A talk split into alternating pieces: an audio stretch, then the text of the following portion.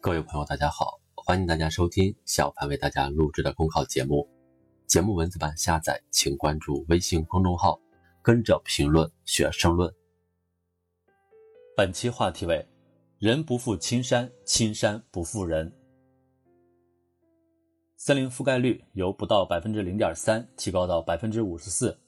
从历史上的不毛之地变成如今的塞上绿洲。新中国成立以来，山西右玉历任县委书记展开植树接力，带领人民创造了荒漠变绿洲的人间奇迹，铸就了迎难而上、艰苦奋斗、久久为功、利在长远的右玉精神。右玉是右玉精神的发源地，是两山理论的实践地。习近平总书记近日在山西考察时强调，要牢固树立“绿水青山就是金山银山”的理念，发扬右玉精神。统筹推进山水林田湖草系统治理，抓好两山七河一流域生态修复治理，扎实实施黄河流域生态保护和高质量发展国家战略，加快制度创新，强化制度执行，引导形成绿色生产生活方式，坚决打赢污染防治攻坚战，推动山西炎黄地区在保护中开发，开发中保护。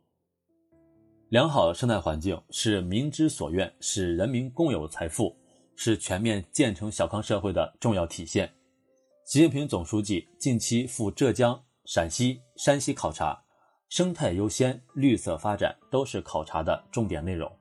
这充分展现了我们党在疫情防控形势复杂和经济社会发展面临困难挑战的情况下，仍然坚持既定发展战略，坚持做好自己的事，坚持把为民办事、为民造福作为最重要政绩的信念和定力。充分彰显了我们党坚定不移贯彻绿色发展理念、坚定不移走生态优先、绿色发展之路的信心和决心。各级党委和政府要把思想和行动统一到党中央决策部署上来，用全面、辩证、长远的眼光看待我国发展，增强必胜信心，坚定走生产发展、生活富裕、生态良好的文明发展之路。生态环境显著改善。是党的十八大以来最得人心的历史性成就之一。二零零五年八月十五日，时任浙江省委书记习近平在浙江湖州市安吉县渔村考察时，首次提出“绿水青山就是金山银山”的理念。今天，这一理念已经成为全党全社会的共识和行动，成为新发展理念的重要组成部分。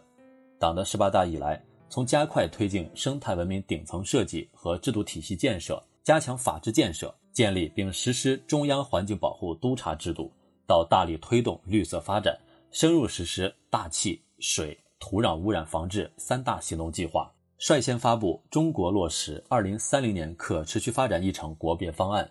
实施国家应对气候变化规划，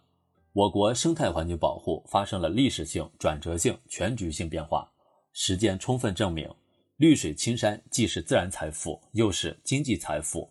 生态本身就是经济，保护生态就是发展生产力。生态环境保护是关系党的使命宗旨的重大政治问题，也是关系民生的重大社会问题。各级领导干部对国之大者要心中有数，时刻关注党中央在关心什么、强调什么，深刻领会什么是党和国家最重要的利益，什么是最重要、最坚定的立场，积极回应人民群众所思。所盼、所想、所急，大力推进生态文明建设，提供更多优质生态产品，以满足人民日益增长的优美生态环境需要。发展越是面临困难挑战，越要贯彻绿色发展理念，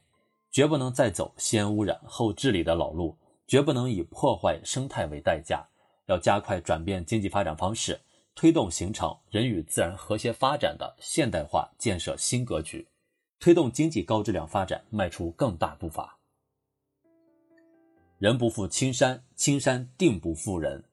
牢固树立“绿水青山就是金山银山”理念，坚持在发展中保护，在保护中发展，我们就一定能够实现经济社会发展与人口资源环境相协调，使绿水青山产生巨大生态效益、经济效益、社会效益，打造青山常在、绿水长流、空气常新的美丽中国。本节目所选文章均来自人民网、求是网、学习强国。申论复习，请关注微信公众号，跟着评论学申论。